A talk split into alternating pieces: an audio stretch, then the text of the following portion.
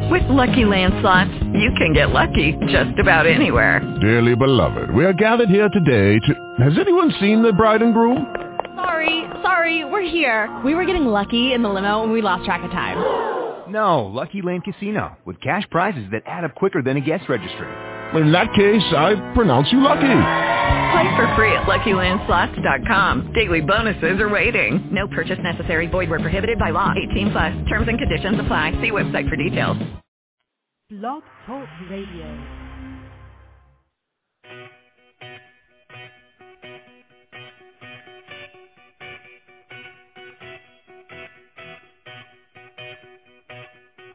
The best heavy metal and hard rock anywhere. Live from Blog Talk Radio's multi-million dollar broadcasting facilities, the Heavy Metal Mayhem Radio Show. With your host, Mike the Big Cheese.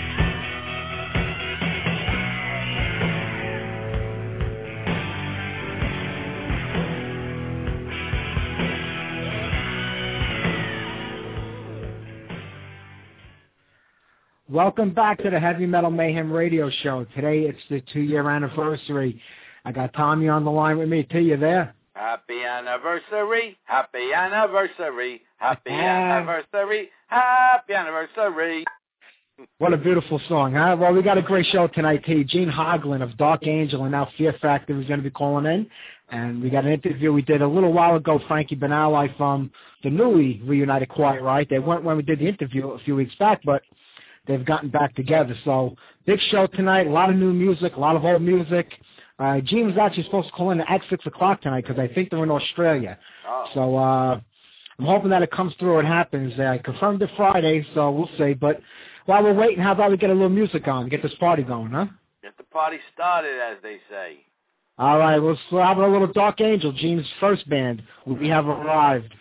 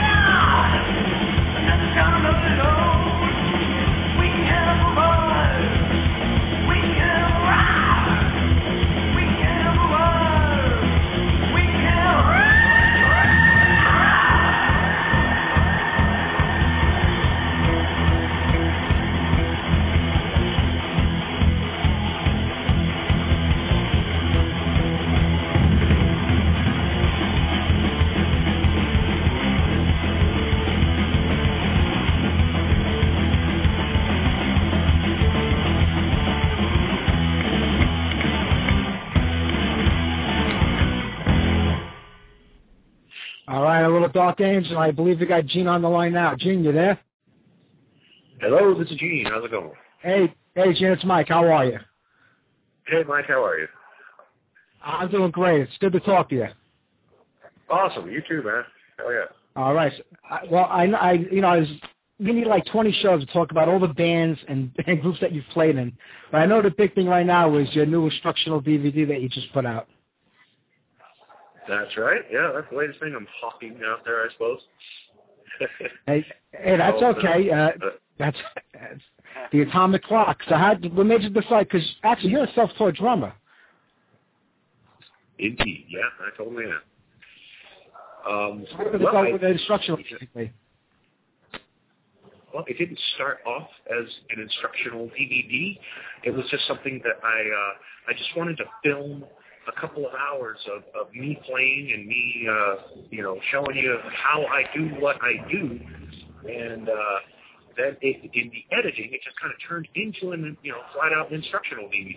So we kind of went with that way with it, and uh, it's been out since April, and it's super awesome. It's super fun. It is called The Atomic Clock, and uh, it's excuse me.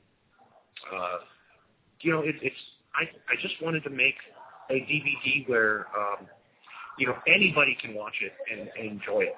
Where it's uh, you know it's not just for drummers. Hopefully, you know, you if you're a non-musician, you can you can dig it. And uh, you know, I, I I hope I did that. I think I think it came out pretty cool. So uh, yeah, awesome. It does. There, there's a lot of songs on there. I mean, you have some Fear Factory songs. You've got music mixed in from your whole career. So it's it's it's it's really cool for that, especially for young drummers today. Uh, what do you see is like the biggest thing with the younger generation when it comes to learning an instrument? Because you know, when you go to school, they want you to learn how to play in a pad, and most kids just want to get behind a set and start bashing things because it's just natural instinct. They want to be like you. But uh, what do you see is like the thing that's not going to motivate people to to really practice becoming a good drummer?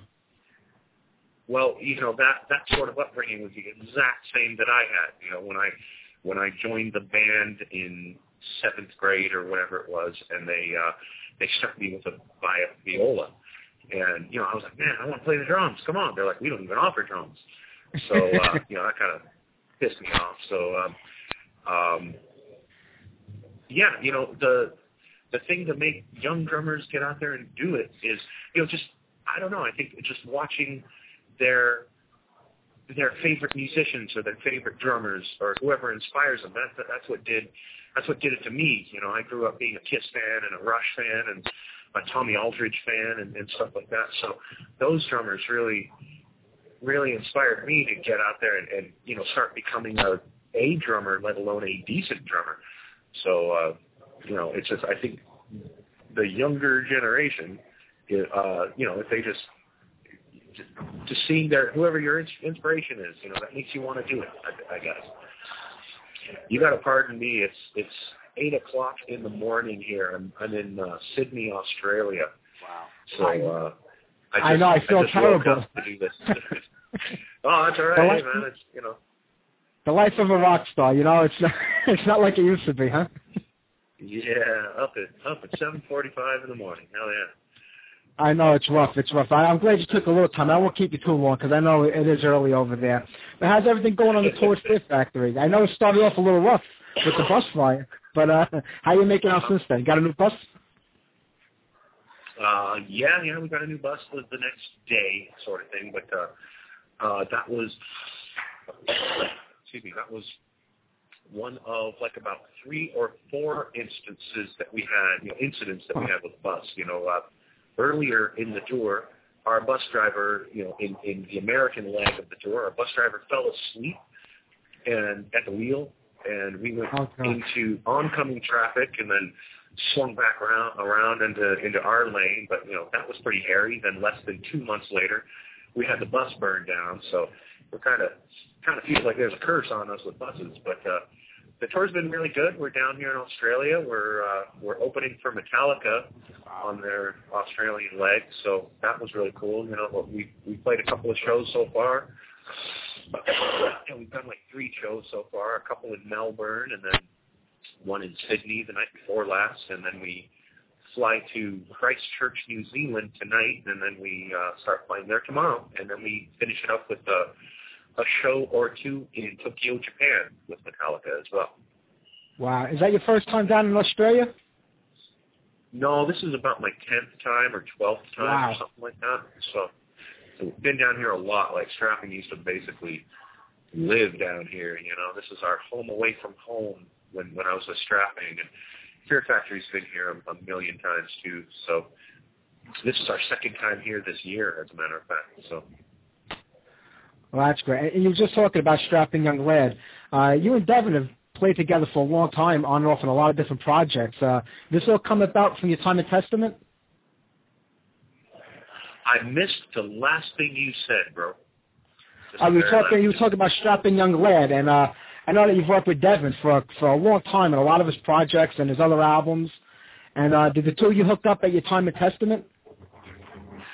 Actually, by the time I was in Testament, um, I had already recorded the City album for uh, with Strapping. So uh, Devin and I actually we uh, we met at an Iron Maiden Fear Factory show in February of 1996, and then by uh, by July of '96 we had recorded uh, City, and then in late July of '96 I went up to the Bay Area to do the Testament Demonic album, and uh, yeah, so I had already had City in the can by the time I had done uh, by the time I did Testament. So Actually, you guys plan on working together again soon? Uh, well, you never know. That would that would always be awesome. Uh, you know, I love Dev and we love each other and it's awesome. But uh, you know, you never know with the schedule. You know, I know. Dev's a pretty busy guy, and my schedule is just hooped for. You know, I've been on the road for a year straight, and uh, you know, with no real time off until our last little break that we got there. So I was on the road for a year straight. So trying to plan anything is just pretty impossible. I can imagine. You are a busy guy. There's no doubt about that. You've become like the go-to guy in the world of metal when it comes to drumming. I mean, the amount of bands you've played with and albums you're on, and they all seem to go to you. So you got to be offering them something pretty good. And as a drummer, uh, it must be a challenge jumping into different situations all the time. And I'm sure it's difficult, but it also must offer you a lot of like you know benefits because you never become stagnant.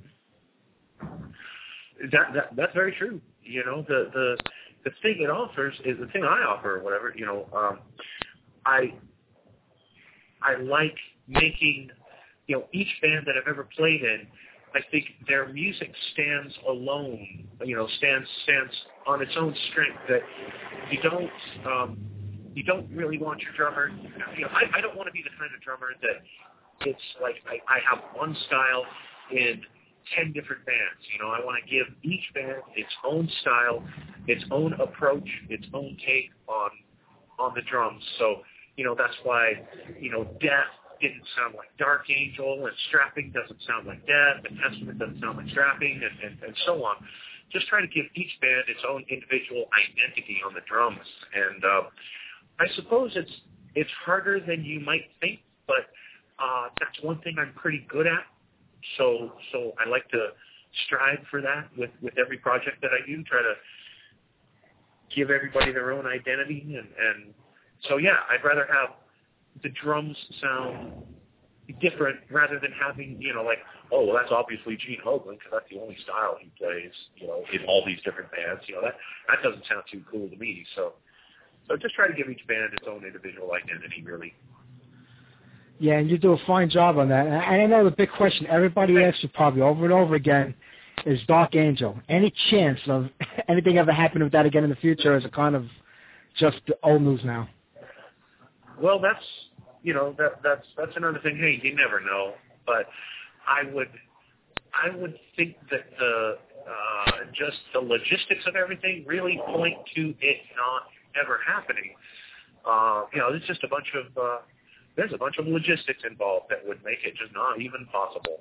So uh, we'd have to really carve through a bunch of stuff. Uh, but Yeah. I would say probably not. You know, and I- I'm I'm okay with that because uh, you know it, uh, I've just always had a feeling, you know, with all these reunions that go on and all of these bands that went away for so many years and now they're back. Um, that's awesome for a lot of bands, but that's I don't know. It's never been quite for me. I've always liked to look forward in in music rather than uh, you know stepping 20 years in the past. So I, I I'm, always more down for making making new stuff and trying to create some other new level of music. So, uh, but you know, hey, you never know. Yeah, you can never say never in this business, and you know you don't rest on your laurels, which is the one thing that I always admired about you in your career. You just keep moving on, and out of all the projects you've played, and all the bands, was any of them that you just like regretted it at the you know after you did it? You said, "Why the hell did I you know agree to play with that or on that album or with that tour?" Huh. That's a good question. I can't think of any, um, and that's one thing I've always tried to to to have in my career is not have that really embarrassing moment. Like, oh my God, don't pay attention to that band. That's back when we used to wear spandex, you know. Like that. But, uh, no, I, I I pretty much dug everything that I did. So, uh, you know, I just always, I always, I've always felt that, you know, hey, you got to look yourself in the mirror in the morning. So don't do anything embarrassing. You know, don't take that gig with that really horrible band just because it pays well, but you can't stand the music. Uh, you know, it feels really fake to you. Um, you know, I've always tried to shy away from that sort of thing. So I could look back on my career and go, "Hey, man, thumbs up all the way, you know, all the way around." So, um, so yeah, I can't think of anything that's super embarrassing. You know. Well, that's a good thing, and I I know that Ben Nile was trying to court you for a while to get you in there, but you just uh, you didn't go for it. I guess it just didn't feel right for you at the time, or at all. Um, actually, did you get that off the Wikipedia page? No, I don't even know how to use a damn computer. That's the funny thing is this is a computer Oh, show. okay. Oh, okay, awesome. Well, I did no, read that um, in another interview somewhere, in a written interview. I, I, boy, I sure don't know if I remember that, but uh, yeah, just like I was, I've been told that hey, Dimmu Borgir asked you to play for him too, and at that time they didn't. You know, um, I don't remember ever getting asked by Nile to play for him, but I tell you, that's you know, Nile is a really wicked band. They're awesome. They're killer. Uh, and George Kollias is amazing. So I mean, he fits them so well that uh, you know. It, but I, I got to tell you, that kind of music doesn't sound super enjoyable for me to play. It's awesome to watch. It's awesome to see somebody freaking out and going nuts behind the kit. But uh, uh, I think there's there's a limit to my freak out. So uh, you know, I, I see George playing. It looks like he's about to die on stage, and I'm like, man, that just doesn't look like fun. You know, don't get me wrong, they're a great band, but just Yeah. actually for me to be in there playing man, it would be like, whoa, I I think I'd like to shoot myself in the head. So Yeah, I can imagine. Yeah. I think that's where I read it from. I think George did an interview with a magazine, and they kept asking him about that. And I think that's where I saw it from. It wasn't something that you uh, had spoken about in an interview. It was something with George and somebody else from Nile. That's where I caught that Oh, from. okay. I think it was on a Great. Blabbermouth Yeah, somewhere at one time. I have read that, and that's just one of those things that, hey, man, well, I don't remember that happening, but that's what people want to say. Yeah, there's more rumors than truth out there. You know that. Indeed. How do you feel about the whole business end of the music today? Does it ever drag you down? I mean, I know all bands go through it, especially like when you're younger, like with Dark Angel, and as you move along, you get smarter about it and you understand it more. But it was, did you ever just want to throw in the towel due to the the business end of it? Um, well, that's one thing I've always just tried to keep plugging at, and I've always tried to inform myself. You know, like back when back when we were doing Dark Angel, and yeah, we were a bunch of young kids signing contracts left and right that were, you know, obviously no good for a, a 17-year-old kid or however old I was when we signed our first contract, 18 or something. Um, you know, I, I, I've just always tried to learn from every mistake I've made, and being a young dumb kid and signing signing contracts and being involved in the biz and getting getting that knife in your back. I've always tried to learn from that, and and um, you know, so now I can read a contract pretty well. I don't have to take it to a lawyer. I don't, you know, because most contracts are actually easier to read than than you'd expect. But um, you know, there, there's there's lots of parts of the business where you know it it does get kind of disheartening. Like for instance, um, I went for the first 20 years of my career, yeah, pretty much 20 years, where I I didn't make any money. You know, any substantial money. You know, you come home with a few. You, you pay your rent for a month or so after some tours, not all of them. I've come home from many tours with no way to pay the rent, just trying to figure out, well, hell, boy, that just sucked. We just spent three months on the road and I got nothing to show for it. But oh boy, we sure did rock, didn't we? You know.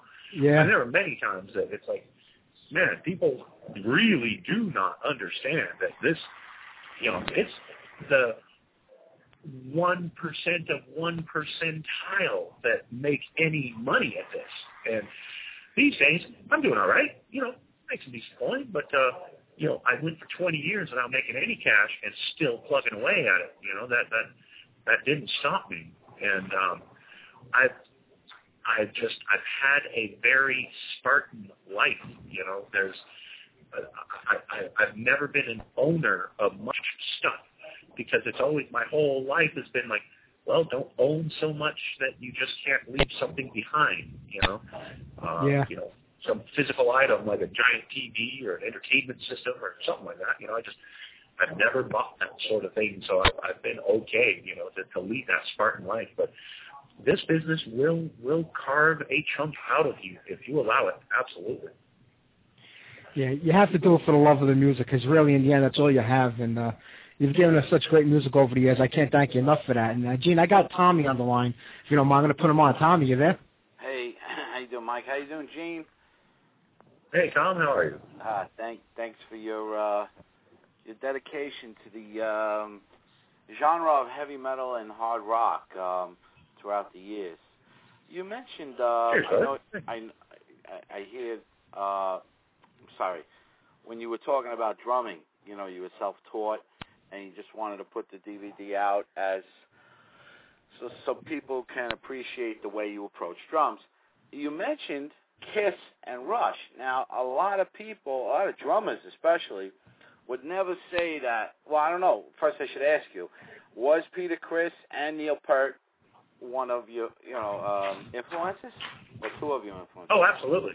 definitely. Yeah, both Uh, of those. That's the second part of my question. influences when I was.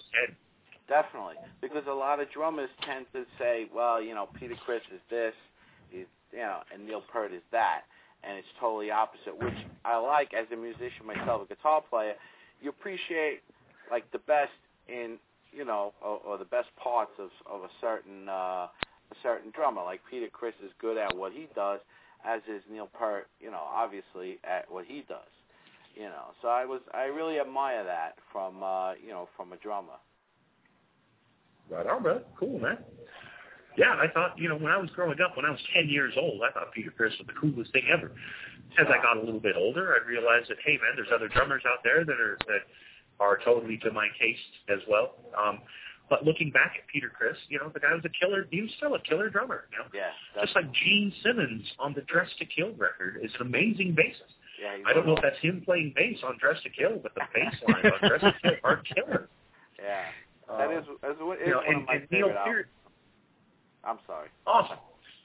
No, all good. Um, you know, and Neil Peart, when I was growing up, he was, you know, he was the best drummer around, and so I just tried to emulate the best drummer around. And you know, I could play a, Pe- I could air drum a Peter Criss, I mean, a, a Neil Peart song like nobody's business. You know, I could look like I'm playing it exactly alike. You know, but uh, you know, as I've got older, I, you know, and Neil Peart is not quite the same drummer that he was back in the day. I saw some I saw it. Uh, I guess it was on the, the the Beyond the Lighted Stage documentary that got put out a couple of months back.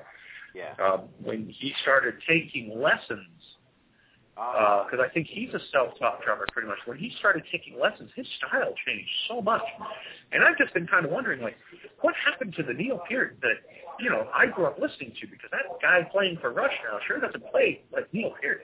Um, yeah. See. and sure enough, you know, he started taking lessons, and that kind of changed his style a lot. And for me, not in an awesome way. You know, it's like, wow, he just he got really Yeah. got a, s- you know, no offense to the guy, but he got a little sterile. Rush's music is is not quite as roaring, rip roaring as it was, you know, 20 years ago or whatever. But uh, True. 30 years, ago, I guess. But uh, yeah, just changed his style a whole lot. But that's cool. definitely, definitely. That's good. Great, great observation because uh, sometimes l- l- too much education is no good. I agree. As I try to sell people an instructional DVD. no, no, no. no, but I, yeah. Go ahead. I'm sorry. Go ahead, Mikey. No, it's- I know exactly what you're saying about Gene Simmons before, and he said in an interview once that he would rather hear a bass player just play one pound pounding E chord than like all these notes mixed together because it's more intense, and that's sort of what you're trying to say too. The is where it's at. Well, yeah, totally. You know, I, I definitely appreciate the simpler style of bass playing as well as a well done Geddy Lee type bass line. You know, um, you know, I, I love the really solid, simple, locked in the pocket bass. Uh, but hey, you know, flying around like Steve DiGiorgio, I love his style too. You know, I get to I get to have played with the best of both worlds. You know, Byron Stroud, Steve DiGiorgio, two amazing bassists and two completely different approaches to the bass. Absolutely.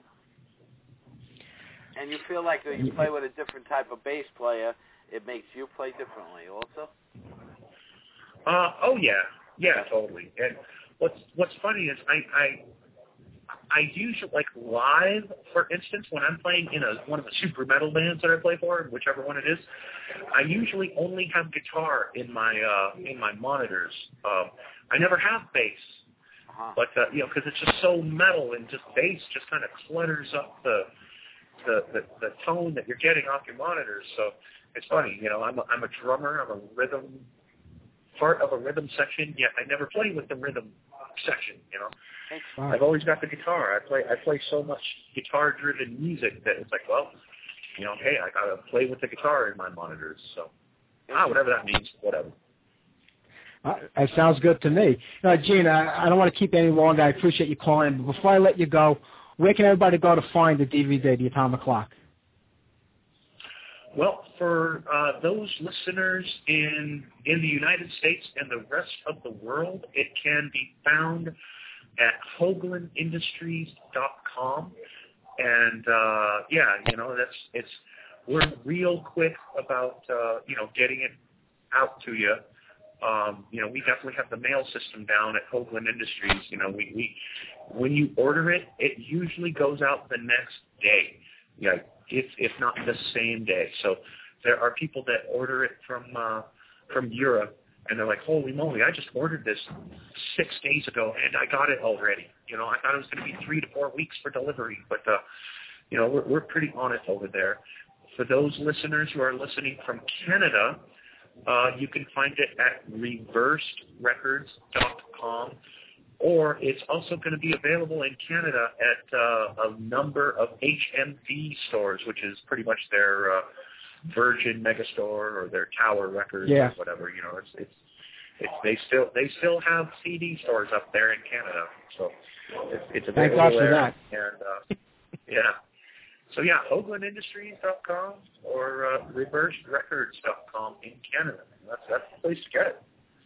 That And sounds great, Gene. really Thank well. you very really much. excited. Yeah, awesome, brother. Appreciate it. That, thank you. And besides that, they can all hear you on the, the latest Fear Factory Mechanized record, which is still out there, and they should pick that up on top of the DVD. Excellent. That's right. All right, Gene. Thank you very much. But why don't you go get some sleep? I know, I know you probably had a long Oh, night. I will, man. Thank you All very buddy. much, Thank you very much. Uh, Take care. Yeah, brother. Take, take it easy. Later, Keep Tom. it heavy. Keep it heavy. There you go, Gene Hoglan, the atomic clock, the human drumming machine. Uh, the phone kept cutting in and out on me. I was having a very hard time with the cell phone, so uh, Oh, that's why I didn't want to keep it going any longer because I don't know if uh, anybody else is hearing it that way. But uh, that's a long distance phone call. yeah. God bless him. Hey, you know, that's that's really long distance. but wh- I want to thank Gene for calling in and kicking off our two-year anniversary show. Uh, I'm using the headset this week that I hooked up to the USB. Really? Sounds good. Yeah, so it's hard to use because I can't hear myself like I do with the other microphone set because I can hear myself talking. What are you But uh, it, speakers? uh, no, I'm just using the headset and a separate mic, so uh, I can't hear myself, uh, you know, through the headset. But uh, you got to get used to it because I'm used to the old way of doing it. Right. Yeah, but there uh, was a delay, there was a delay between us and him, so it um, you know, so it was hard. Uh, You know, I know. Well, know, wait a couple seconds, you know, to let him listen to you know what you had to say. I know, I know. He's calling. I, I didn't realize that. I forget that he's calling halfway from across the country. You know, Well, it's not your fault. It sounded great. his cell phone is. Clear. It says his cell phone number's from California, but he's calling from over there. But that was good to talk to him. So, uh, how about we get some more music on right now? Sounds good, man. All right, here's a band called Skullhammer out of Massachusetts. Some good friends of the show.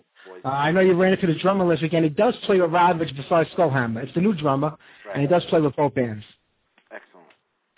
So you were right about that. They got a brand new record out. It's totally kick-ass called Paid in Blood. Uh, the artwork is amazing, man. It just I don't know who did it. He uh, if you go to the website, they have the artist's name down. I should have wrote it down because he did a fantastic job. He's done a lot of albums, and uh, Yeah. the guys work really hard on this. Go and pick it up. Just head over to the Skullhammer website on MySpace, and they got their own site. And you can find them on the, my friends list on MySpace if people still use that. And I'm going to get the first song off the album, it's called Soldier of Misfortune.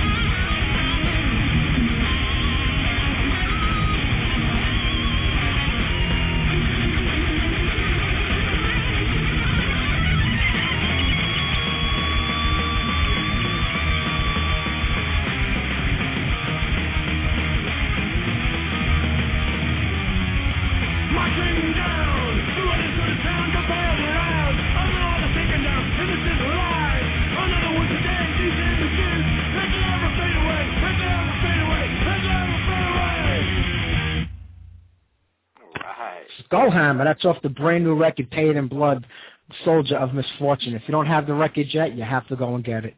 Like Tommy. It's like listening to the old stuff, man. Uh, yeah, well, you know, Steve's been around since the 80s.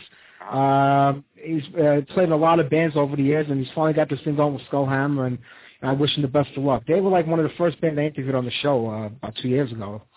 So, yeah, Steve's going to come back on again. Uh, I know they're doing a couple of shows. They played in New York like two weeks ago. He never told me. And by the time I found out, the show was over. But uh, he said they're going to be in New Jersey. I think on they're going out on a tour. I think starting next week, if I if I'm right, and uh, they're going to be in New Jersey. So we'll check them out over there. That'd be cool.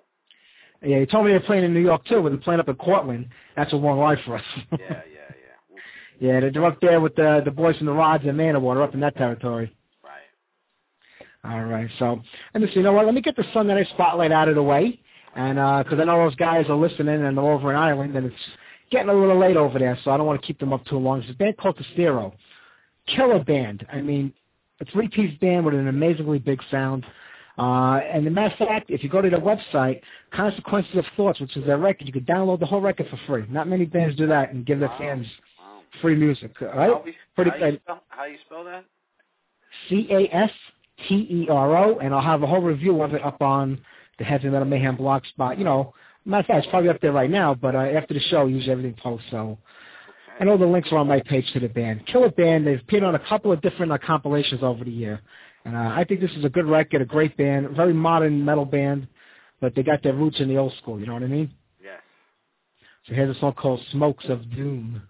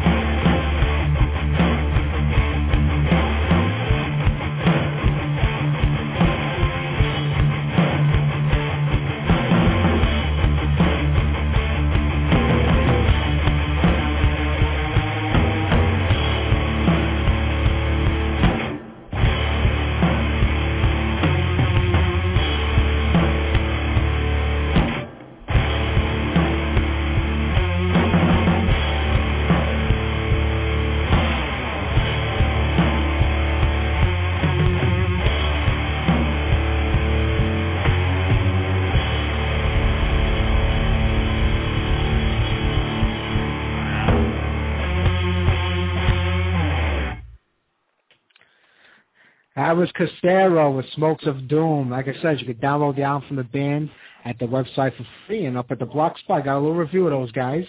Uh, the Godfather of Doom, Joe Hasselman, would be proud. What do you think, Tommy? Yeah, I think so. You're right. right?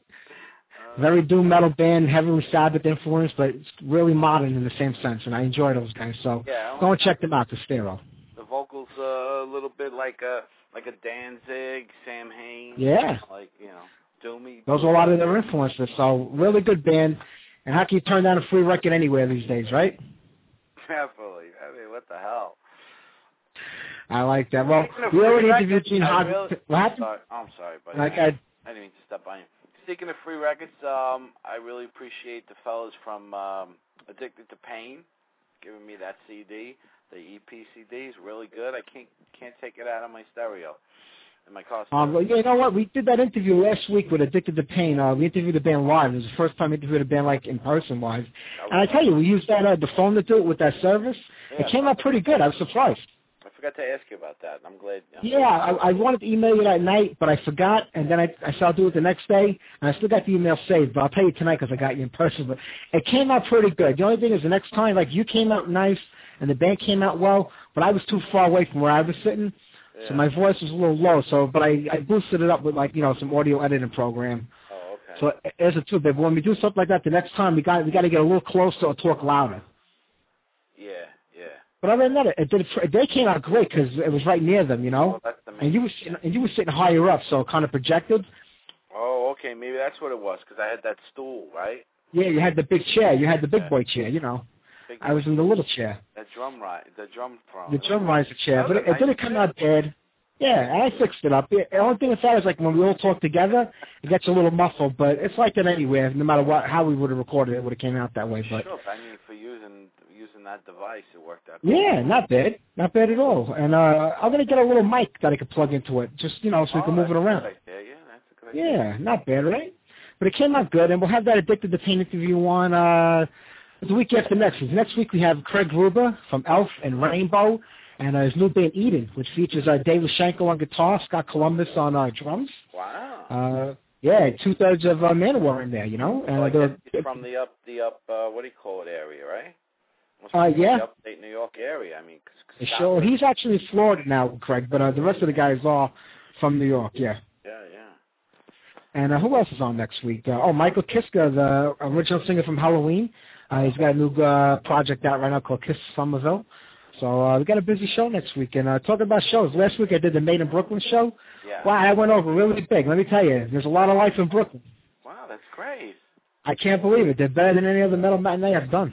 Ooh, nice, nice. Yeah, people, I, uh, I get, you know, they're great. I mean, people uh, love Brooklyn and Brooklyn metal bands, and uh, we finally got to feature Tempest again. We haven't played them since the New York show. Thank you, Your brother. band. And I, you know, I mentioned on there if you haven't heard Tommy talk about Tempest, whatever interview we've ever done, you gotta look at. only get to hear the band today. I gotta listen to that. I'm sorry. Yeah, yeah, it was funny. Plus, I went to the Scrappers website and I posted the show on there, and I can't Oh. tell you oh. how many people came to came to the show and listened to it through their website. Oh, that's great. Great idea. See, promotion, Yeah. man. Brooklyn people, Brooklyn show, and on top of it, I got a couple emails. One of them was from the band Gothic Knights from Brooklyn, who I played at the oh, end. Hey, right, They said, thank you for playing uh, the band. We appreciate it. I said, hey, come on the show, you know. I'd love to have you guys on. So I sent them a couple of dates, and hopefully they'll pick one out. Excellent, man. Yeah, I felt it because I wanted to play Machine, and I wanted to play Devil's Island, and there's another band called Toxima. Uh-huh. And uh, I forgot to change the show from like 45 minutes to an hour because it's only 45 on the matinee. Oh, So, you know, you can run over. It's no big deal because most people listen to the podcast anyway. right. But I got cut off during the Gothic Knight song. I just got cut off, and I couldn't sign back in, so I couldn't get the rest of the songs on. But I'm going to mix them in over the next week or two. oh, all right. That sounds pretty good, huh? So what's happening in the world of metal? Anything good this week? Uh, let's see. Um. Not too much. I know Ross the Boss released the album artwork for uh, Hailstorm. I like the name of the album alone. Yeah, it's cool. Cool album. Cool album name. Yeah. The the the, the artwork is nice. Very much uh, similar to the last one. Plus, obviously Yeah. the same artist. I I don't catch. I didn't catch the name, but um, yeah, it's real cool. I like it. And um, he played uh, two. Uh, he played uh, Ross the Boss played this uh, weekend. Uh, last weekend, I should say, Thunderfest. uh, at um, Bowery Electric uh, on uh, the Bowery in uh, Manhattan. Sunday into Monday night, I should say. Uh, a bunch of new, bunch of uh, a mixture of old and new bands. And uh, Ross was the headliner, and uh, they played uh, a little bit of Manowar, a little bit of their own, obviously the RTB band. But uh, they played two new tunes off the uh, new new CD. Um, one was an instrumental, God Glorious, I believe, and um, I forgot the name of the other tune, but uh, very good stuff, and uh, you will be pleased if you like the last album. You like all the first six album Manowar, six albums of Manowar. You're gonna love this stuff. Uh, uh, I can imagine. I can't wait. You know, we, you know, we're big fans of Ross the Boss and Manowar and all that music. So uh, we're looking forward. To, It. I think Alex is on the line, but uh, uh, Ryan also has the same area code he uses the Google Voice. So I don't want to connect it, and if it's not Alex and it's Ryan, because I'm trying to go redneck free today. So uh, I'll wait till I play the song. I'll check to see if it's Alex, and we'll put him on. Okay. And we'll do, we'll do that. But uh, I think I got another song on right now. We got our interview with Frankie Banali coming up in a little bit, Uh-huh. uh, about another 15 minutes or so. Uh, Quiet Riot is in the news this week also. They just got back together with a new singer. Wow. Uh, Chuck Wright back on bass, one of the original members of the band. And uh, Alex Grossi, I saw play with them on tour, a really good guitar player. I can't remember the name of the new singer. I'm going to look that up to find out for sure. Uh, but uh, they're going to try to do it again. And uh, he raised enough money for the documentary. And we'll talk all about that in the interview, and you can hear everything that went on. But how about we do a little new Death Angel right now? All right. All right, they put out a brand new record, Relentless Retribution. These guys were actually written in the book, but I'm going to play them anyway because it was the manager's fault, not the band's fault. So uh, off the new record is River of Rapture. Thank you.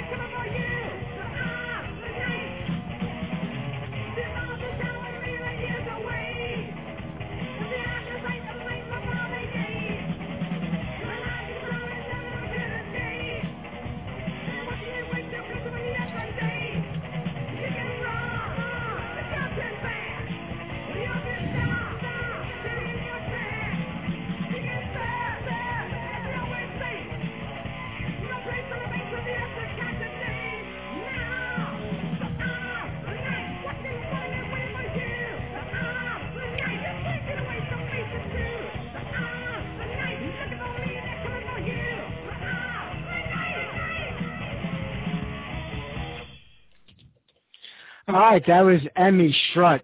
That was that was ripped from vinyl. It was kind of low, but uh, couldn't really tell. You know, some of the vinyl rips uh, they get very tinny, like when you play them, Tommy. Yeah. Uh huh. So I kept it a little lower just to be on the safe side, you know. But that's a bit called Emmy Strut. Oh, very cool. Uh, that was Eyes of the Night. And before that, we had brand new Death Angel. What did you think of the Death Angel? Wow, that was good stuff. Yeah. Yeah, pretty intense. It sounds like crap coming through these headsets. I'm going to switch back over to something else. Mike, you there? Uh, yeah, how you doing, Alex? I know I had you connected. What's going on? Good. How are you? Sorry, I had to get away from the computer because I have um the stream on at the same time, so I didn't want to get. Oh, yeah, I hear you. No problem, no problem, no problem. We're moving along here. One hour in, we interviewed Gene Hoglan from Fear Factory earlier in the show, and uh, we got an interview with Frankie Banali coming up in a few go? minutes. Very good. He's calling it from Australia, so it was 8 o'clock in the morning.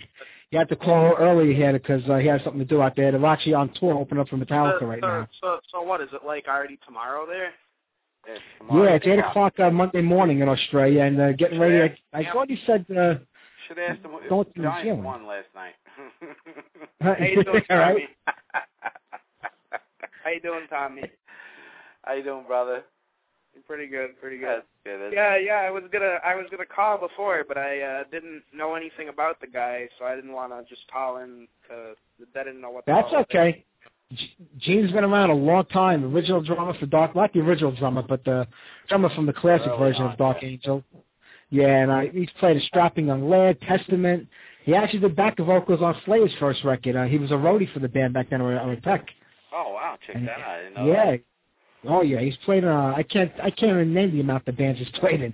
He, he's talking about a journeyman drummer. He, he's like the Tommy Aldridge of our generation, you know. Yeah, and he's very So, good. so, so, so, so, what's the, so, so you're giving away swag tonight to people? Yeah. What do you want? You called in. You want something? Oh no, you. I call anyway, no matter what. So you don't have to. Oh, you've but- already given you. You've already given me enough demos and shit, so I don't need anything. I'll mail you out. A, I'll mail you out a pack of stuff. Anybody calls, we've got CDs, autograph posters, buttons, pins, T-shirts from all the bands that have been on the show over Yeah, the years. I, don't know. I, I, I, I've taken enough shit from you already. Christ, I, I, I've downloaded half of your blog site already. That's okay. That's what it's there for. It's there for everybody to download. and made shows out of it. Yeah, That's that's right. I download, I That's- down, I down, I downloaded some demo the other day by a band called uh, Saintly Sinner or something like that. They were a great band out of New York. That's all they put out was that demo. I think there was one other demo actually, but they were a really good power metal band. I I enjoy them. And uh, now that you mention, I wish I had something uploaded by them. I would have gotten it on. But Yeah, how about I we do also downloaded that uh, early Vixen demo, the Marty Friedman Vixen. Marty Friedman, that was a great tape. And uh, his band Aloha came out right after that. They were another good band. Right. But Leather Yeah. Leone on vocals. So, hey, there's always something every week. Mama Leone on bass vocals. Oh, great Mama stuff. I Leone. went back- Leather Leone. Oh, I went that's- back to 2008 and looked for the the tapes you had up there. A lot of good stuff. Yeah. Yeah, there's only a few because I didn't do it on a regular basis back then, not like every week like now. But uh, there was a few good ones from uh, from that year on. Yeah. Mike is Yeah, the definitely. Barbara Walters of rock music, as far as Ah, you're kidding. All right, how about we do our demolition segment because I want to get the interview with Frankie Banali going. All right. How long All right, that? I sounds just- good. I'm gonna I'm gonna I'm gonna hang up now. Good talking to you guys. All right, Alex. Thank you very right, much, Alex. buddy. I'll talk to you soon. Take care, All little guy. bye. All right, this is our demolition segment demo. You can download it. It's up for download right now on the Heavy Metal Mayhem blog spot. The link Now, is right here. Get it right now. Yeah, yeah, I'm sure he is. We'll have the show ready by 8 o'clock tonight. yeah, Uh, this is a band called uh, this is a band called Machine Head featured Robb Flynn. Uh, guy started out for Forbidden. He was a lot of those great uh, San Francisco thrash bands back in the 80s. uh-huh. I saw, I don't know if you were there, but I saw them open up for Heaven and Hell uh, a couple of years ago uh, with Motorhead. They were the opening act. They were really good. And this is their first demo tape. It's up for download right now. that was yeah, it's pretty uh, good stuff, PNC? I saw them at uh, yeah the PNC Bank Arts Center. Right, right. Yeah, I didn't go to that. Yeah, I went by myself. Yeah, you were antisocial back then. Come on. No, no, no, no. That's that. You guys went to go see them at uh, see them at um, Radio. you saw them at Radio City Music Hall. Right. and I was over in Italy with my family that week on vacation. Took the kids over to Europe, so uh it was either Heaven and Hell or Europe. Now that I think about it, I'd rather see Heaven and Hell. It was a lot cheaper, but never mind. but I, I caught them at the PNC. I went by myself. You guys didn't want to go, Right. and I, they sounded powerful, man. A really good band. So here's the first demo. Download it, keep it, enjoy it. It's a song called "The Nation on Fire." All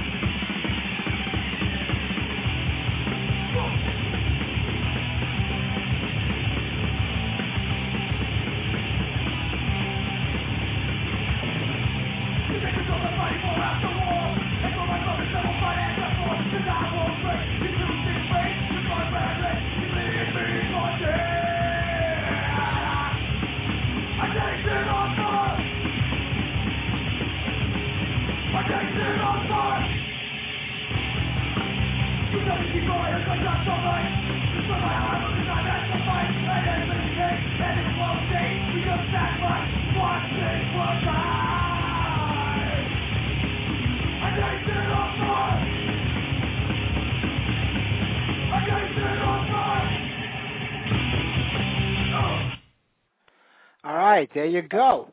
Yeah, there was a reason why I put that demo up there today. I just wish I could remember why. I don't remember. It was Machine Head's first demo. Oh, uh, um, Robb Flynn, who uh, is a guitar player and singer in the band, he came from Forbidden Evil, which changed the name to Forbidden. We had Matt Camacho on a while back, and uh, um, Gene Hoglan actually was uh, going to take over the drumming for uh, Forbidden when they reunited right. a little while back. That's why I forgot I put that on. And uh, Robb Flynn, who's the guitar player and vocals for Machine Head, he played in Violence, Forbidden Evil. Uh, Phil Demmel, who's also in the band, also played in Violence. He plays in Dublin Death Patrol right. with uh, Chuck Billy from Testament. A lot of uh, a lot of guys in that band are from classic '80s San Francisco thrash metal bands. So it's up to download the blog spot right now and you know, go grab yourself a copy of it. No problem. I'm going right now. All right. How about I do a little Quiet Riot and we go into our interview with Frankie Banali right after that? All right, cool. All right, here you go, a little condition critical.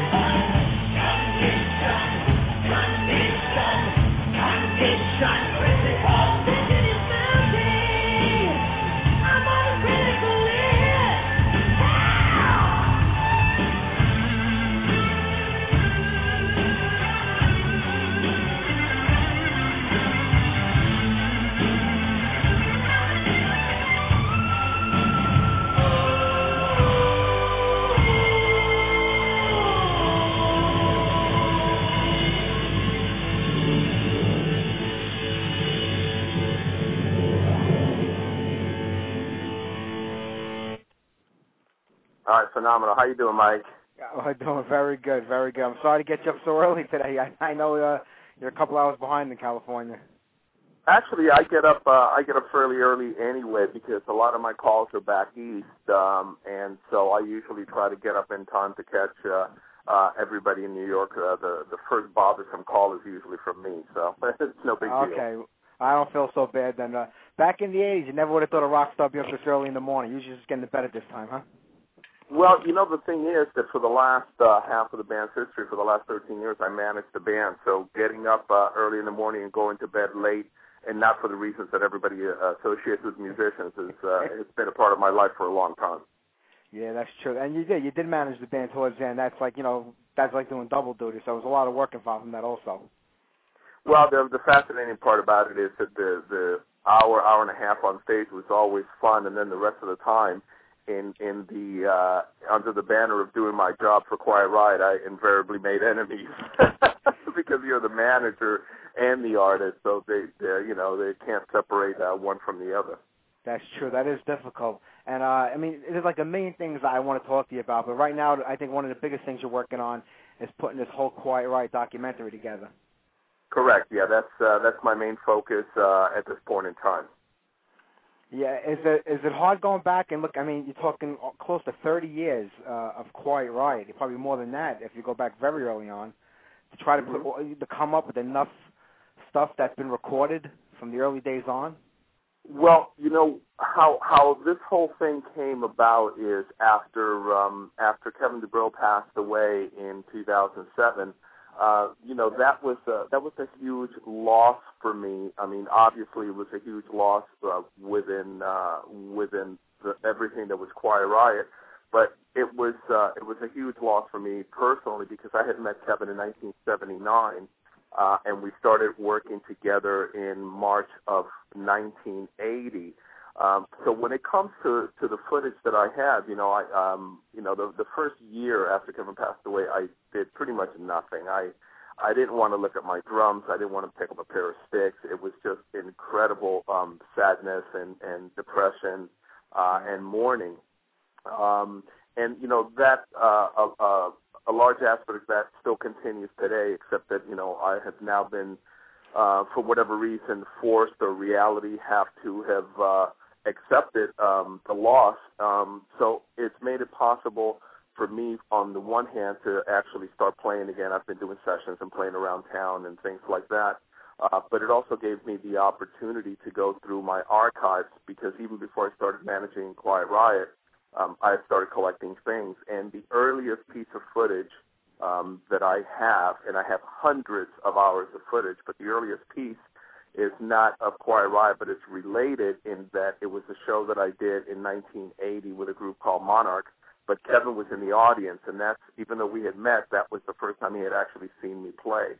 And that's the night that we talked about getting together and uh, and playing in a band together, which happened two months later in March.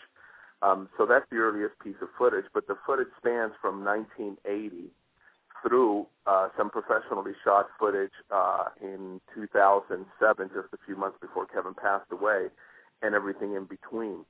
And to give you just a, a small slice of how much documentation I have on video, I have a show from 1982 um, where the lineup it was the band was Dubrow, which was the interim band between the first version of Quiet Riot and the Metal Health Quiet Riot. Yeah. And the band was uh, was uh, Kevin and myself with Chuck Wright on bass, and newly uh, joined Carlos Cavazos was I think his second gig he'd ever done with us. But this footage was filmed before we were even in the studio recording the um, what became the Metal Health record. Uh, but then everything in between, uh, year after year, I've got footage of us in the studio recording the Condition Critical record and the QR3 record. uh, the Terrified record. It just goes on and on and on, and it's not just that kind of footage, but it's backstage footage and dressing room footage and vacation footage, and an awful lot of music, but uh, an equal amount of comedy. So there's uh, there's a lot there. That's I mean it's got to be a daunting task, just like trying to to go through that all and and pick out enough you know the right things. I mean, is the documentary going to be like a watch and all type thing, just going to show the history of Quiet Riot? Is it going to be more of a tribute to Kevin and and that vein? Well, I think I think the the the best tribute um, to Kevin would would be not to not to just make it about Kevin, but if you make it about the band Quiet Riot, then you make it about Kevin because obviously, you know, he was he was a focal point of the band. Um, my purpose in this is, you know, everybody everybody has seen uh, the public Quiet Riot, um, and and actually, as far as video footage is concerned, any real video footage other than than the official videos that we shot, there really is very little uh, material out there. There's certainly almost no material of, of the nature that I have, um, the backstage and, and all that. Um, the purpose of it is to, to show not just the, the known side of Quiet Riot, but is to show a lot of the personalities of all the members in Quiet Riot, obviously Kevin included, because uh, the, the the man was a great singer, but he was also one of the funniest individuals I've ever uh, I've ever known in my entire life. Um, but the story of Quiet Riot is it's not just the the four members that were uh, in the so-called Metal Health lineup because there were lineups before that um, in Dubrow, and then there's certainly many many uh, membership changes over the years. So it's a much broader story. But again, people are going to see sides of Kevin that they never really knew existed because all they knew it existed was either uh, through what he said or how big the press made some of the things he said, good, bad, or indifferent. That that's true. Kevin said a lot said a lot of things over the years. He was like a lightning rod at one time. But uh, the man was outspoken. The man was outspoken without a doubt. and honest. Yeah, and honest to a fault. And sometimes people don't want to hear the truth and or what he has to. And that was was a shame of it all because I remember as a kid I met you guys. I think it was 1982 or 1983. You guys played at Brooklyn, uh, L'Amour's. It was like yeah, one that of was the first shows you did around. Yeah, it's yeah, that was right? 1983. Yeah, Billy Sheehan opened up for you guys in town. So I met all you guys outside before you came in, and he, Kevin just came out of that car like a rock star. From the time he stepped out of that car to the time he went into the club, and it was just Well- amazing, like to see, you know, to see how he carried himself, you know, in front of everybody. It was incredible. Well, that's the thing. The thing about Kevin is, you know, um, the one of the things he wanted to be more than anything, excuse me, in life was to be a rock star. To be a rock star like a lot of his heroes, and uh, and in that he definitely achieved that. I mean, he was he was a rock star in every sense of the word. Um, I, I remember the uh, I remember the L'Amour's uh, show distinctly because we had a blast and we and we went out there. You know, we said, well, we're at L'Amour's, but we're going to treat it like Madison Square Garden, which we did. And Yeah. and the payoff is when we got out when we got out to our tour bus, somebody had slashed the tires. oh God! And you know, and you know oh, what? Oh, It wouldn't be, it wouldn't be, it wouldn't be L'Amour's. It wouldn't be Brooklyn. It wouldn't be New York. You know, I mean, we actually laughed at it. We said, "This is great." Oh man, you're making an impact that way. Yeah, it, it was, uh, it was hysterical. And we just went to a diner and ate while it got fixed. So you know, what, what did we care? You know? Yeah, yeah. Well, you know, back then in the in, in the '80s here in New York, L'Amour's was probably like the biggest club. I mean, every band that came came around us like played there. I mean, every band. It was like you know like the starting ground for everybody till they could either hit it big or just fade away. And fortunately, you guys kept going on after that. And you you've been in music for for so long, even long before Quiet Riot, Coventry and Ginger, and then Monarch, Oh, and yeah. all those bands. and, and you've been around for a long time doing it. And uh, it's got to be great that you were able to do this like you know for a living, so to say, and not have to get a day I am- job. Yeah, I am. I am so. I am so blessed that I've that I've been able to to do this for as long as I've done it and still continue to do it. Um, and I owe that to the fans because the fans have made it possible for me to to continue doing something that I love.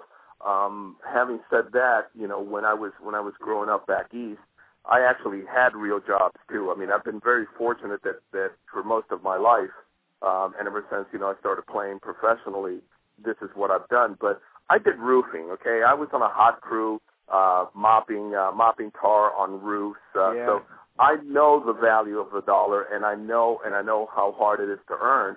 And a lot of times when I'm sitting up on that stage, you know, I, I not only am I so thankful that I'm up there playing, but I'm also very appreciative that the people that are out there in the audience, uh, you know, most of them, if not all of them, have to go out and work, and a lot of them do, you know, the type of jobs that are that are really difficult to do. So I take it very seriously. If they if they paid, you know, however much they pay to come see a show, they deserve the greatest show, and that was always the attitude in Quiet Riot. You you guys, you guys always put on an amazing show. I mean, I actually been into Quiet Riot since they put out the Magic Wand single back in the Mhm. mid '70s. I got it here in, in a store in Brooklyn, and and a bin Mhm. for like 99 cents. And that, and you know, uh, you know, you guys back then. There's no internet. There's no way of finding out about bands. You either saw the name of the store that, that grabbed your attention or an album cover, and that's all you knew because there weren't even really magazines back then outside of Hit Parade and Cream, and they very rarely featured the upcoming band. It was always like you know the bigger bands at the time. So you really had to like do your homework back then, and, and it was like hit or miss. And I remember being Randy in the band, and then we went to Ozzy, brought a lot of attention back to Quiet Riot again, which finally brought you guys to the light again, and that really, you know, you took off from there.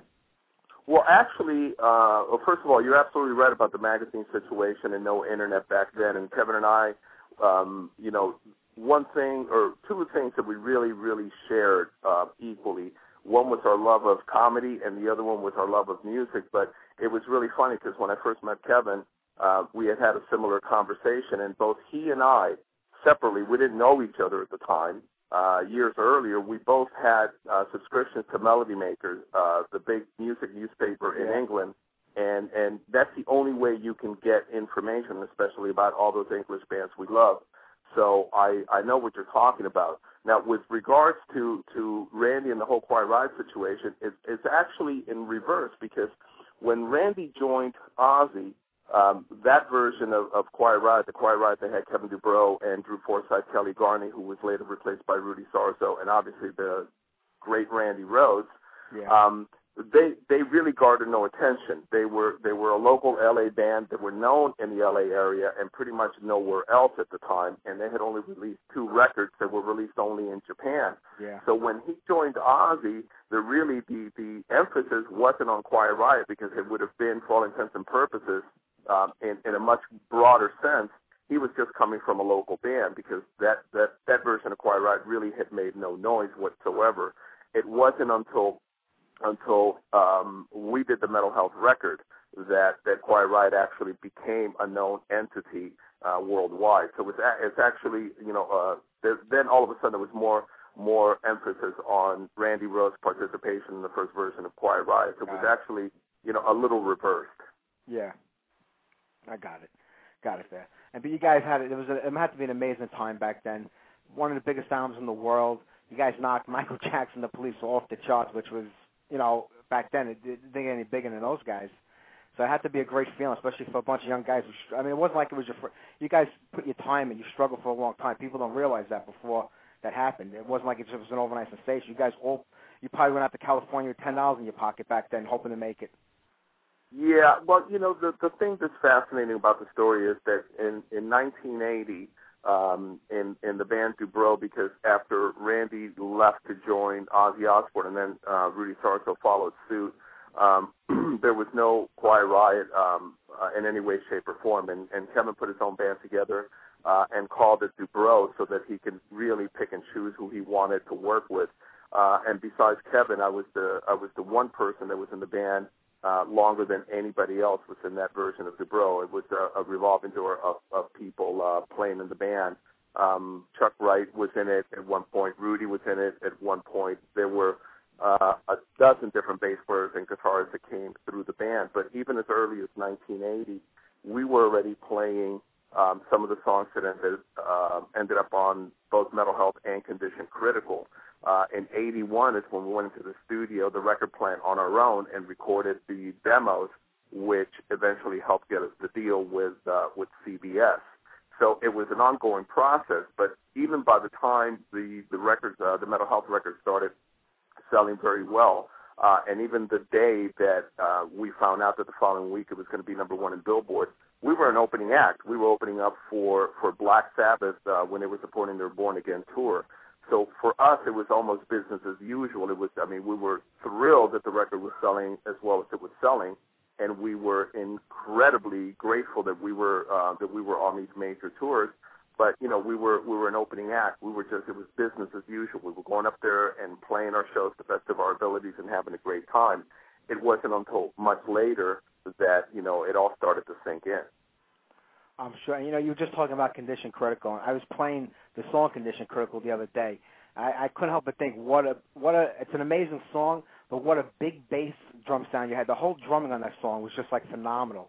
It was so heavy. I mean, it brought back John Bonham to me when I hear that song. Every time I hear you drumming on there, it's just I think it's one of your best drum sounds on any Quiet Riot song ever. Oh, thank you. You know, it, it's really funny because how that song came about um, is we were playing a venue called uh, Soldiers and Sailors, and and every time I sat down behind the kit uh, to warm up or a sound check, I would play that particular pattern at that particular speed and and and Kevin uh, or that particular tempo rather, and Kevin really loved it, and he said, you know, we should write a song um, based on that drum groove, which is exactly uh, what we did the uh, uh, an interesting thing that I don't think a lot of people know is when we released Condition Critical, um, Kevin and I were really adamant about having Condition, the song Condition Critical, be the first single. Uh, not Mama, we're all crazy now, but yeah. of course we had no control in the situation, and and both the producer and the label uh, wanted Mama, we're all crazy now to try to monopolize on the success of Come On Feel the Noise, but. Sure. We wanted Condition Critical, but you know the consensus from everybody outside of the band was that it was too long, it was too uh, too slow and too heavy. Uh, but I wish we would have been able to uh, to have released that as a single. Yeah, that would have been great because it was so different than anything you had you had done before, and even and even after that, and it, it was just an amazing song. It's just it just takes it to another place that song, and I, I wish they would have done that, but it was still a great record, start to finish. And look, how many guys uh, you know get to wear a dress and a leopard skin shirt for a video? Ah, uh, yeah, it wasn't just the dress; it was a cheerleader outfit, and I looked, uh, I looked like I looked like an Italian hooker. Okay, party all night. Yeah, that was great. I, I love that. That was good. That was some good stuff. But I'm looking. For, but going even before Quiet Riot, what was the? What was the? Did you have any experience before that where you really got to go out and play some bigger shows? I know you did a little thing with. um I think with Robert Fleischman you played with for a little while back then too, before Quiet Riot. Wow, you did your research. Yeah, Robert um, Robert Fleischman had been in uh, in Journey pre um, Steve Perry, and he actually wrote "Wheel in the Sky" and I think a couple of other songs for Journey.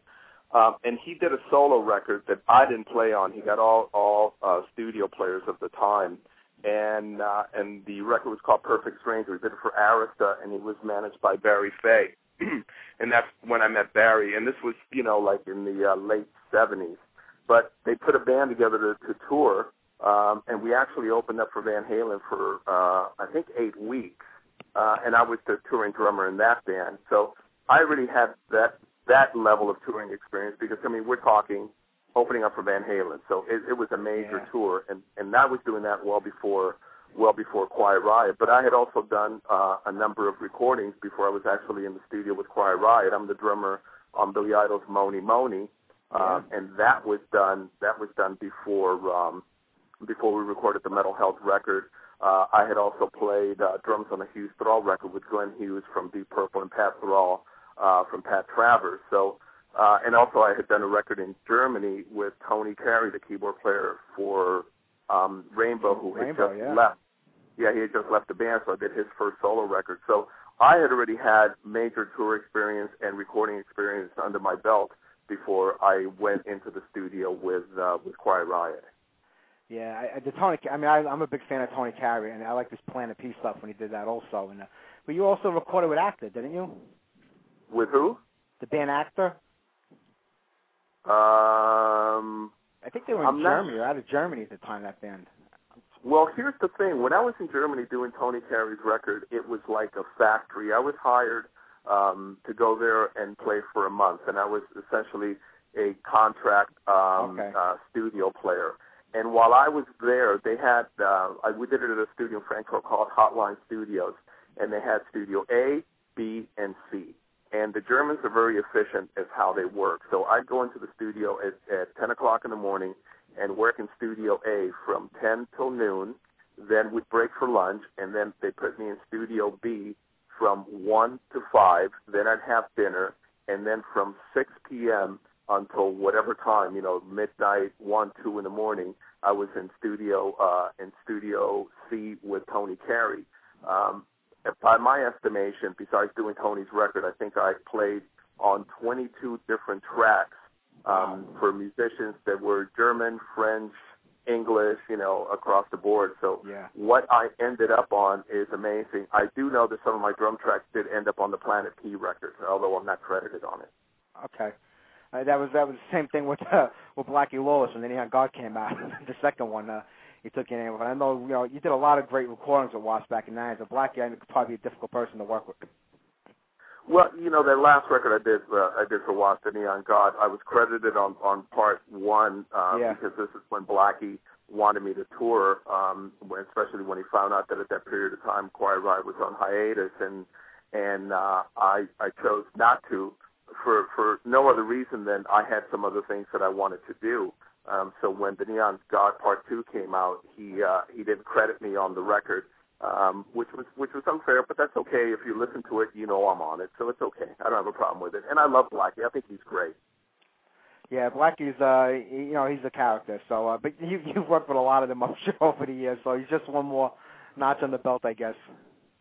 Well, I never look at it as one more notch in the belt. Every single recording I do, every single band that I play with, every single time I, I step on stage, it's important to me um, and I always try to do the best the best job I possibly can.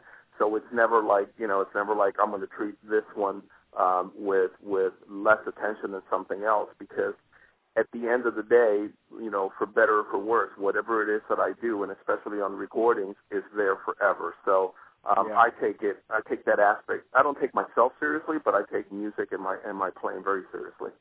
I understand that. Was there ever is it has there any been any player musician that you you heard you were going to have the opportunity to work with, and then you said I can't wait. You know I've always dreamed of playing with this person. Then when it happened, you're like, oh, okay, well, it wasn't what I thought it was going to be.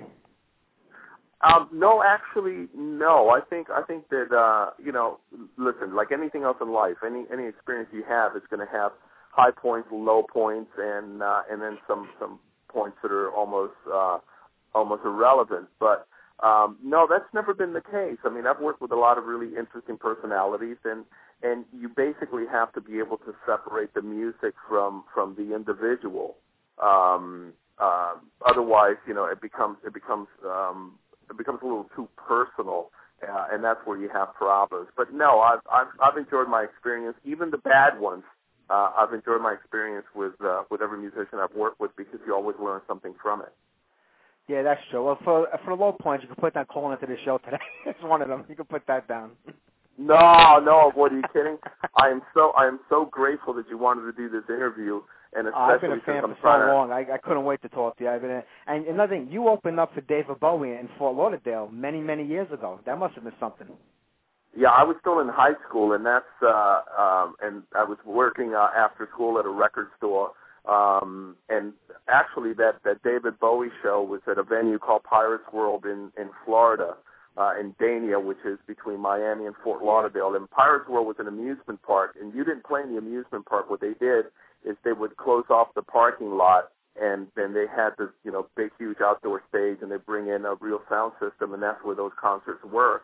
Um, and uh, and I was uh, I was in a band that opened up for David Bowie and that was the show that Rudy Sarzo and his brother Robert were both out in the audience. I didn't know them at the time, and the following week, um, that's how I met Rudy because he had seen me play at that show, and he came up to me uh, at a club in uh, in Fort Lauderdale, and that's what started uh, our time clock. So Rudy and I share an awful lot of history.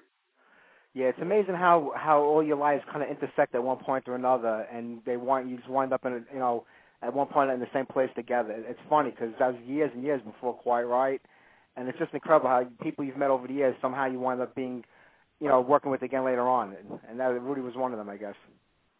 Absolutely, uh, you know, he and I shared a long history because we played in a couple of local bands in in uh, Fort Lauderdale, and then we played in a band out in the Midwest in the Chicago area that you know toured everywhere in the Midwest. Uh, and then we both ended up in California. I left Chicago first and came out to LA, and then he left uh, he left Chicago and and came out to LA, and then we were in a couple of bands out here in California before he joined the first version of Quiet Riot, and uh, and I went on to do everything else. So we have a lot a lot of history, and we still try to get together about once a month and have coffee and uh, and and talk about the uh, and talk about our uh, our collective uh, lives and uh, and our musical history. He's a great guy and a great bass player. I mean, it's uh, I've been blessed to have the opportunity to work with him um, for so many years. Yeah, he is. I, I spoke with Rudy a while ago. He, he he's a really good guy, and you know, I, I was I was I want to get quite right with the last studio record, Rehab. I thought that was one of the band's better records, especially towards you know at the end. Uh, you had a lot of different people. You actually had Glenn Hughes working with you on that record, and, and like you said earlier, he'd worked with Glenn Hughes in the beginning of your career too. Yeah, um, the the rehab record um, that happened at a point in time. You know, Kevin and I had a very definite idea of the songs we wanted to write and the songs we wanted to record.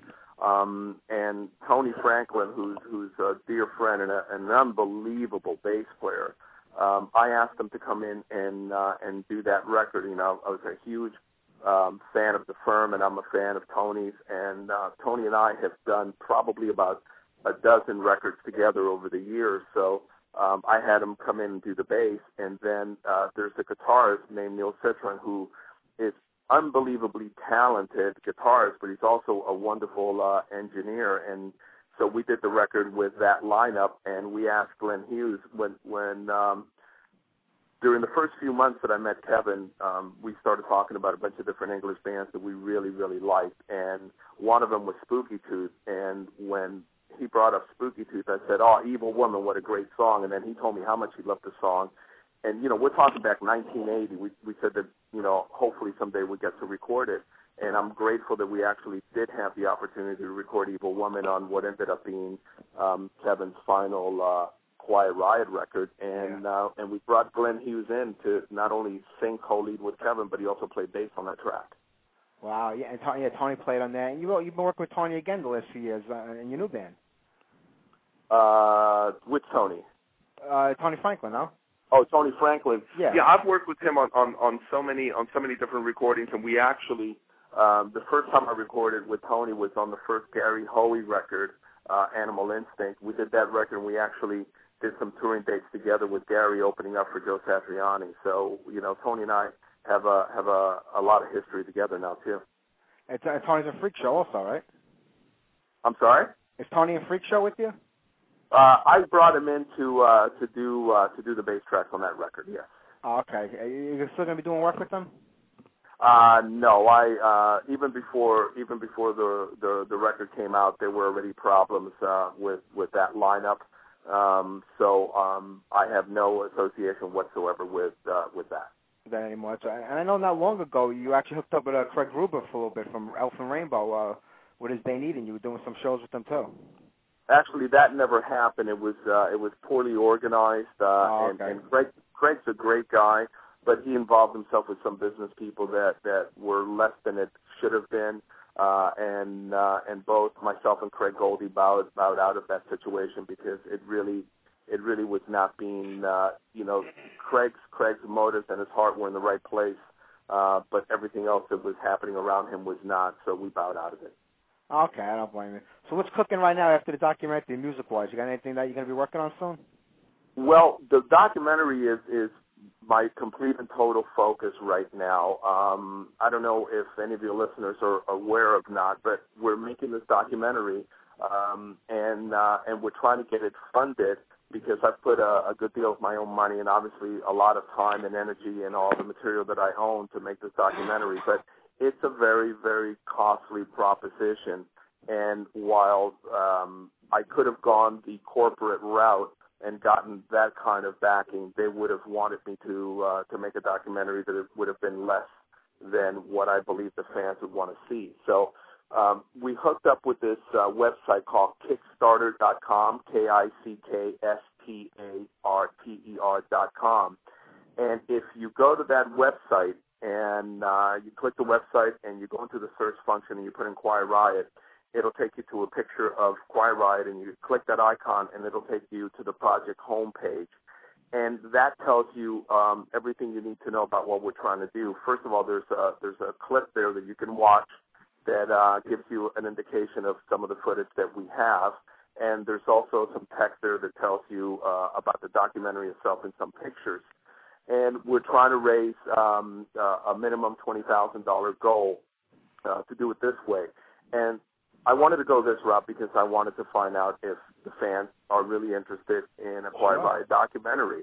But I also want them to be proactive by contributing um, to to make the documentary a reality. And the way Kickstarter.com um, .com works for our project is there's a there's a little green box that says back this project, and if you click that, it takes you to the page that tells you how you do it. Now we set up um, funding where you can back the project for as little as ten dollars, and then it goes increments up from that. And each package has um, has a number of items that I will get to the backers if we are successful in the funding of the project. Um, and two things that are that are really fantastic about the Kickstarter.com system. Number one is if you pledge uh, uh, whatever dollar amount you pledge, no funds are taken out of a person's credit card or held at all. That will only happen if we meet our minimum goal. And and it's all done through Amazon.com payments, so it's all you know completely and totally secure. Your information never goes anywhere. But if it doesn't get funded, no no money is uh, is exchanged, so there's there's no loss there. Um, and where we're at right now, we've got 15 days to go, so just about two weeks to go um, to get this funded. And right now we're at nine thousand five hundred and we got to reach a minimum goal of twenty thousand. The the caveat there is that if by the time the clock runs out, which is on September 2nd, and we don't meet the minimum uh, goal, then the whole project goes away. No funds are no funds are exchanged, um, but we don't get funded, and and that puts you know a really dark cloud over the project. Sure. So I'm really asking the fans to see if they uh, if they want to literally belly up to the bar and uh, and buy a drink and make this happen. The the other thing I like about the Kickstarter.com system is that if you become a backer, you can see a lot of clips that I've uploaded um, onto the site, and these are all clips from my archives. They're raw and unedited, things that no one has ever seen before, and only the backers can see. And I uploaded a track this morning before uh, before I called you, and uh, we're well over an hour's worth of material already, probably close to an hour and a half worth of material already Great. on the site that only backers can see. And because we have so much material, it's hard to say what's going to make it into the final cut of the documentary. So these people who are backing the project, who I'm very grateful to, may be seeing footage that no one else will ever see. And if the project does not get funded in the next two weeks, there's the real likelihood that uh, that that documentary will go away and all my footage uh, will go back into into the safe in the archives. Well, that's something we don't want to happen. Uh, Frankie, we're running out of time, man. Before I let you go, everybody's got to go to Kickstarter.com. As soon as I'm done talking to you, I'm going to go on and make a donation, and I'm going to put Oh, all the links up so on the sites uh, that I have. Uh, you know, we're pre-recording this right now, uh, but it's going to air on the on the Sunday show live next week, and I'm going to keep pushing this for the next 15 days, of all the shows, and try to get you as much as we can. I'm going to put up all the links on my site because it's going to be great to see this, and we don't want it to come this far to fall apart. So, whoever's listening now, donate, don, you know, donate whatever you can just to help out, and I'm going to put the links up for everybody else that can get it online for me off my websites. Mike, I truly, truly appreciate your help and support, and it's really been a pleasure speaking with you, especially somebody that knows uh, so much, uh, so much music history, so much Quiet Riot history, and I'm, I'm actually very flattered you know so much of my own personal musical history. So I thank you for that. I thank you, Frankie, for all these years of great music, and I can't wait for the years to come to get even more out of you. I've been a big fan since the beginning, and I'm going to keep being by you all this time. Well, let's see what happens in, in, in the future of Quiet Riot, my friend. I truly appreciate that. You got it, buddy. Frankie, thank you very much. I appreciate it. Take care, my friend. Take care. Thank you. Bye. Bye-bye. All right, that was an interview I did last week with Frankie Banali from Quiet Riot. The band is back together these days, and that's good to know. Tommy, you still there? Oh yeah, yeah. All right, I got somebody else on the line from Brooklyn. It's got to be 718. Who's there, 718? Hi, Mike. It's Claire. How are you? Hi, Claire. How you doing? Hey, I'm kid. okay. I'm okay. Hi, Tommy. How are you? Hey, baby, how's it doing? I'm okay. I'm okay. Uh, Alex, I spoke to Alex earlier. He told me you're celebrating your two-year anniversary on the air, so I wanted to say congratulations. Oh, we sure are. I apologize for calling you out from Brooklyn. I know you're a Queens girl. That's quite all right. Brooklyn is fine. Well, Queens is the boring borough. That's all right. We got we got Reese in the house, so Reese is from Brooklyn, so we're okay. Uh, it's okay. So how have you been? we're doing good, honey. How about you? I'm okay. I'm doing okay. Oh, doing I'm all glad. right. That's good. But I miss talking to everyone. And you know, when Alex told me about your anniversary, I says I have to come on and say what a great show you have, and you have awesome interviews. I see you just uh, interviewed Frankie. Sure That's nice. The, it's nice the Quiet Riot's getting back together. Definitely. You know, anytime I can talk to a fellow Brooklynite, uh, an Italian guy from Brooklyn, no less, uh, I feel good. It doesn't make my accent Yeah. feel so out of place. Aw, yeah, but I'm I'm really glad to hear that. You know, and I I just caught the last end of it because I still don't have the computer, unfortunately. But you know, I just did want to say hi to you and Tommy Thank you. and say what a great show you have. yeah. And I'll send you some stuff. We got to send you some stuff. Oh, that's sweet. We have a bunch of promo stuff that we've been uh, giving out to callers uh, this week. So uh, Oh, that's really sweet. email That's Mike really- your address, and he'll send you out some stuff. Oh, She just you. told you her computer's down. Yeah. oh, well, maybe she's got email at work. I don't know. I'm Shows sorry. you how much he pays attention. but we will talk again uh, soon, Claire. I appreciate you calling in tonight, honey. Yeah, and it was great talking to you. And I will, uh, hopefully, I'll be able to tune into the show again soon because I miss you guys. But you have such an awesome show. Thank you. The, Thank you the very most, much. Well, the most incredible interviews, and you're so relaxed. That's what really gets me more than anything else. How you just handle it just so easily.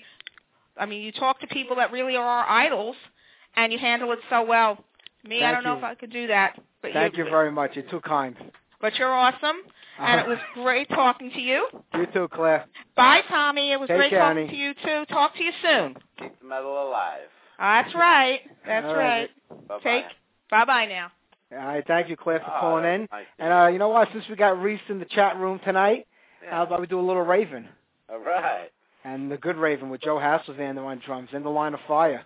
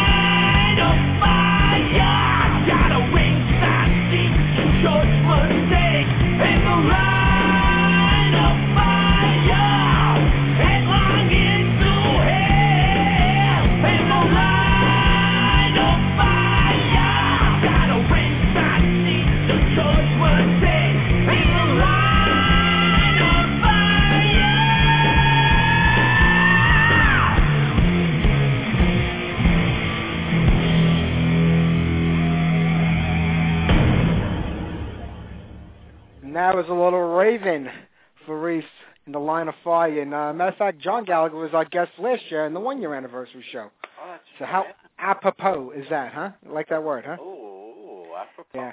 Well, we only got five minutes left in the show, and I want to thank Oh. everybody who keeps listening week after week. I don't know who you are, why you do it, but thank you. I appreciate it. I work hard on this show, and Tommy, we have a good time every week hanging out and BSing. So it's always fun, and I want to thank everybody. And uh, let me see, this Thursday on the Metal Matinee at one o'clock, get your passports. It's the Wide World of Metal. We're heading to Italy, so we'll have uh, Italian metal on next Thursday's show.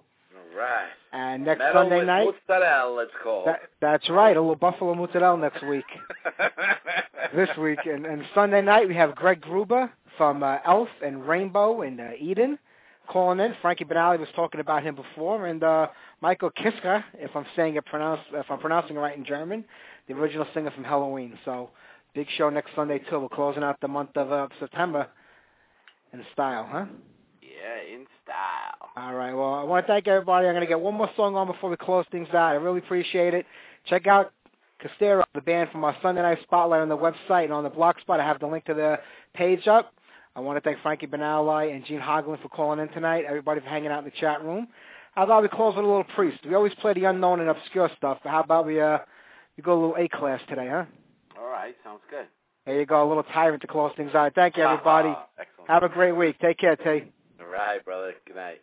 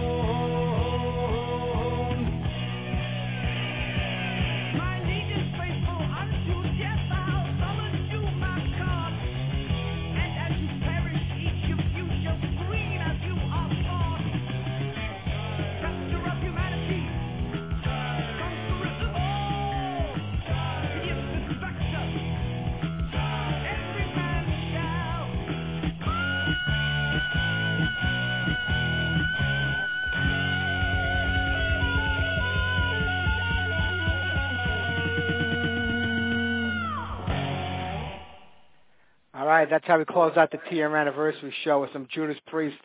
Now we have the world's most famous redneck on the line, Ryan. What's going on, Ryan? A little bonus coverage for those uh, who listen to the. That's uh, right, a, podcast. a little after-show bonus. Yeah, and once again, Howdy, y'all. How y'all doing tonight? I hope you're doing well. I'm doing fantastic here on this on this here uh, radio program. all right. Howdy. Howdy. Well, we The sure violent are off- glad you could make that to see us tonight. All right, I have a song to commemorate your two-year anniversary. All right. So, All right. both of you, happy happy two years to the both of you. Gracias. Meaning radio. Uh, and here's the little song that I wrote for it. Don't hang up on me. This is uh, it's uh, honestly a real song. So, Okay. Here we go.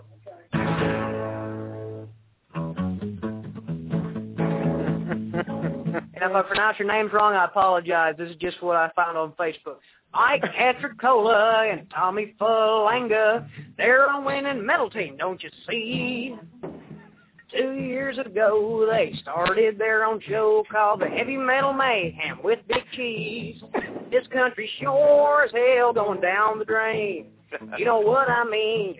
You know who to blame.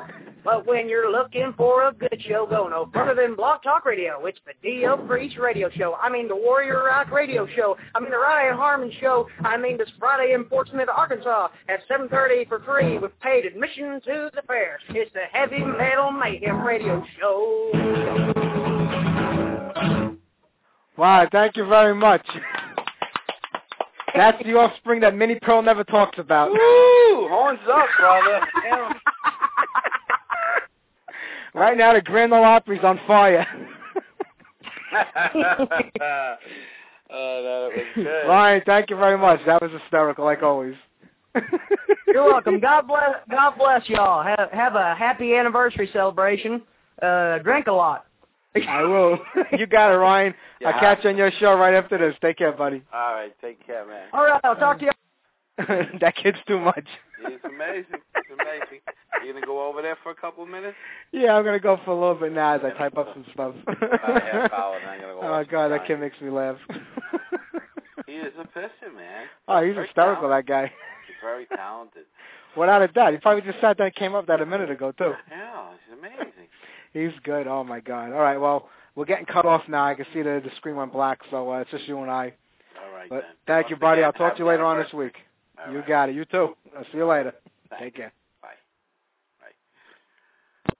Hey guys, it is Ryan. I'm not sure if you know this about me, but I'm a bit of a fun fanatic when I can. I like to work, but I like fun too. It's a thing. And now the truth is out there. I can tell you about my favorite place to have fun.